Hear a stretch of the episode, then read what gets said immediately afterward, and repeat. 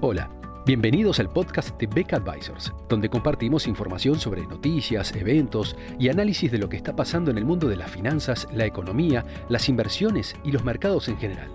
Todas las semanas, un nuevo episodio con diferentes protagonistas de nuestro equipo o invitados especiales. En Beck Advisors, nuestro objetivo es acercar a nuestros clientes las alternativas más convenientes para lograr sus objetivos financieros.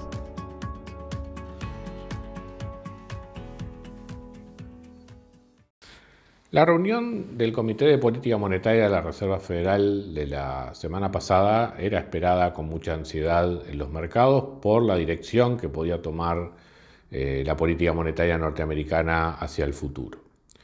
Los resultados de la reunión fueron en general altamente favorables desde el punto de vista de la perspectiva de los mercados. La suba de tasa de interés de 50 puntos básicos era la esperada eh, el ritmo de desarme del portafolio de, títulos, tanto de deuda hipotecaria como de bonos del Tesoro americano por parte de la Reserva Federal, eh, fue incluso más pausado de lo que uno podría pensar.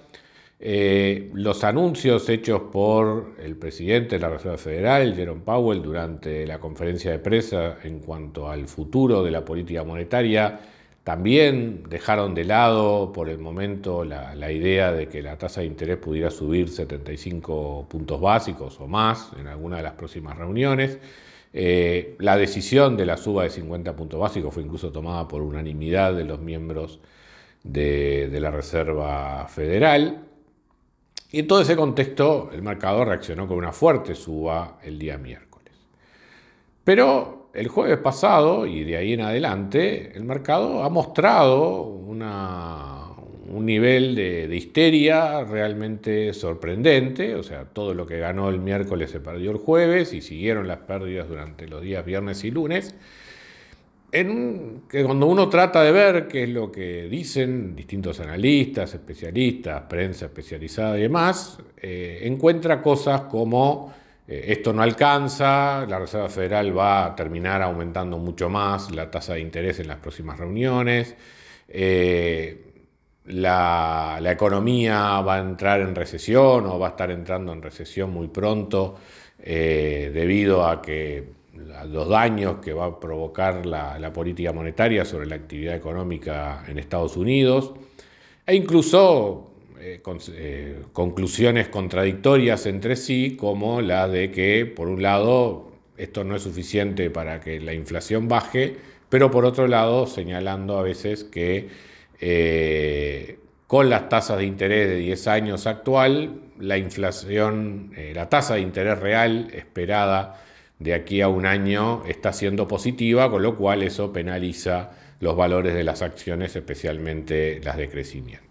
O por un lado, o baja la inflación eh, y entonces las medidas son efectivas, o no baja y entonces la tasa de interés real no es tan negativa. O sea, uno, algo está mal, digamos, en uno de esos razonamientos, pero de todas maneras, eh, unas son de las cosas que uno ve, incluso a veces dichas por la misma persona.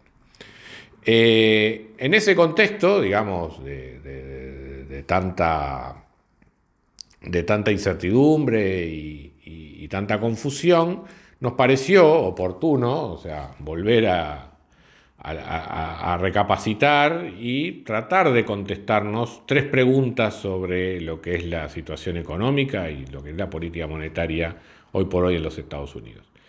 La primera es si realmente uno puede pensar que la Reserva Federal lo que hizo, lo que anunció en su reunión de comienzo de mayo se va a decir totalmente en las próximas reuniones dando más aumento de tasas que los anunciados y demás.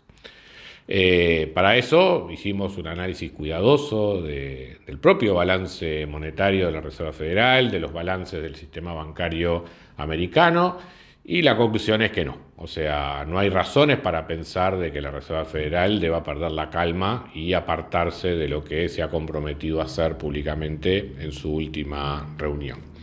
Ya ha habido o sea, no es que estemos pensando hacia el futuro en una contracción del balance de la Reserva Federal que pueda generarle eh, efectos a la economía. Eh, la realidad es que esa compresión del balance de la Reserva Federal ya ocurrió, ya ocurrió de, un año a esta parte eh, sin que la economía norteamericana haya sufrido al respecto. Y en la medida que viene ocurriendo de manera de cumplir con los objetivos de la Reserva Federal, no hay razones para pensar que en, un proceso, ¿verdad? algo que, obviamente está en camino de ejecución, haya que apartarse.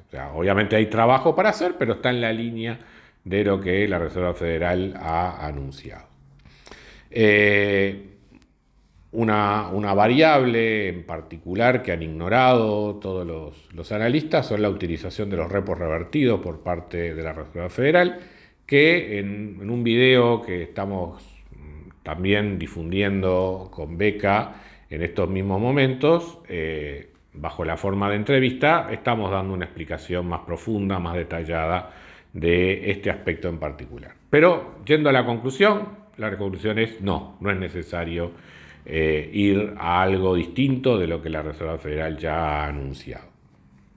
Segundo, ¿esto le está causando daños a la economía? De vuelta, la respuesta es no.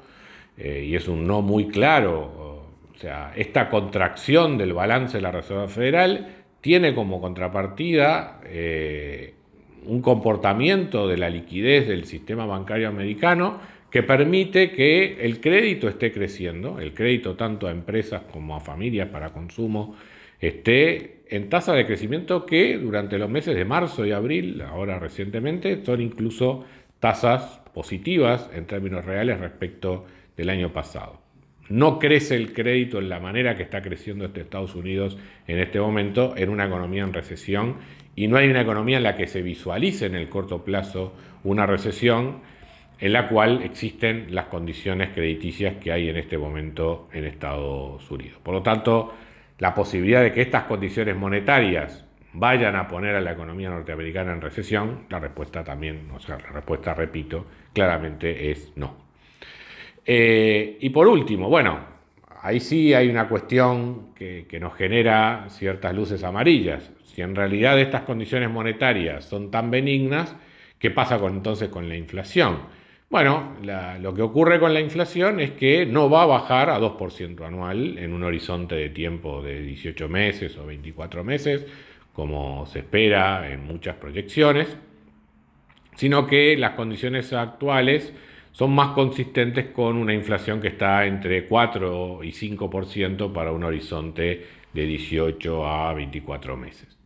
Eh, esto es ciertamente más de lo que plantea la Reserva Federal, pero es menos de lo que hay ahora. Y en esta línea de ir trabajando, ¿verdad? De, ir logrando objetivos en forma gradual, que es lo que ha caracterizado la Reserva Federal, eh, la respuesta lógica no es apartarse del camino, ¿verdad? O sea, acelerar la, suba de tasas de interés, porque como vimos, eso prácticamente no, tendría demasiados efectos, eh, sino que el camino pasa fundamentalmente por el hecho de que este proceso de suba de tasas seguramente sea más prolongado de lo que en el mercado se está esperando. Es decir, eh, no es un proceso de tasas que va a culminar en 2023, sino que a este ritmo de 50 a 25 puntos básicos va a continuar durante 2023 y probablemente se extienda también hacia 2024 en busca de una tasa de interés neutral que eh, sin duda es más alta que lo que muchos creían que era eh, durante la década pasada o comienzos de esta. con estas respuestas, digamos, a estas tres preguntas, pensamos que la, reacción que ha habido, especialmente en lo que tiene que ver con el mercado de renta variable, eh, ha sido realmente exagerada. Eh, hoy por hoy estamos encontrando evaluaciones atractivas para lo que son las perspectivas de crecimiento de las acciones de las empresas en una economía que no muestra signos de recesión y donde las ganancias de las empresas tienen capacidad de ajustarse a una inflación transitoriamente más alta. Vamos a continuar con el análisis de estos temas. Repito, esto lo estamos viendo en mayor profundidad en un audio que estamos también difundiendo en estos momentos en Beca. Los invitamos a que quien quiera explorar un poco más en las, en las razones de las respuestas que acabamos de dar, a, este, a dedicar un tiempo a, eh, ver esa, esa entrevista y por supuesto estamos atentos a sus comentarios y preguntas como siempre. Muchas gracias a todos por escuchar otro episodio del podcast de Beck Advisors. Te invitamos a compartir este podcast con tus amigos, colegas, dejarnos tus comentarios o reviews y seguirnos en nuestras redes sociales Instagram, Twitter, LinkedIn y también nuestro canal de YouTube. Visítanos en nuestro sitio web beckadvisors.com para leer nuestros informes, reportes y conocer más sobre nosotros. Hasta una próxima entrega y muchas gracias.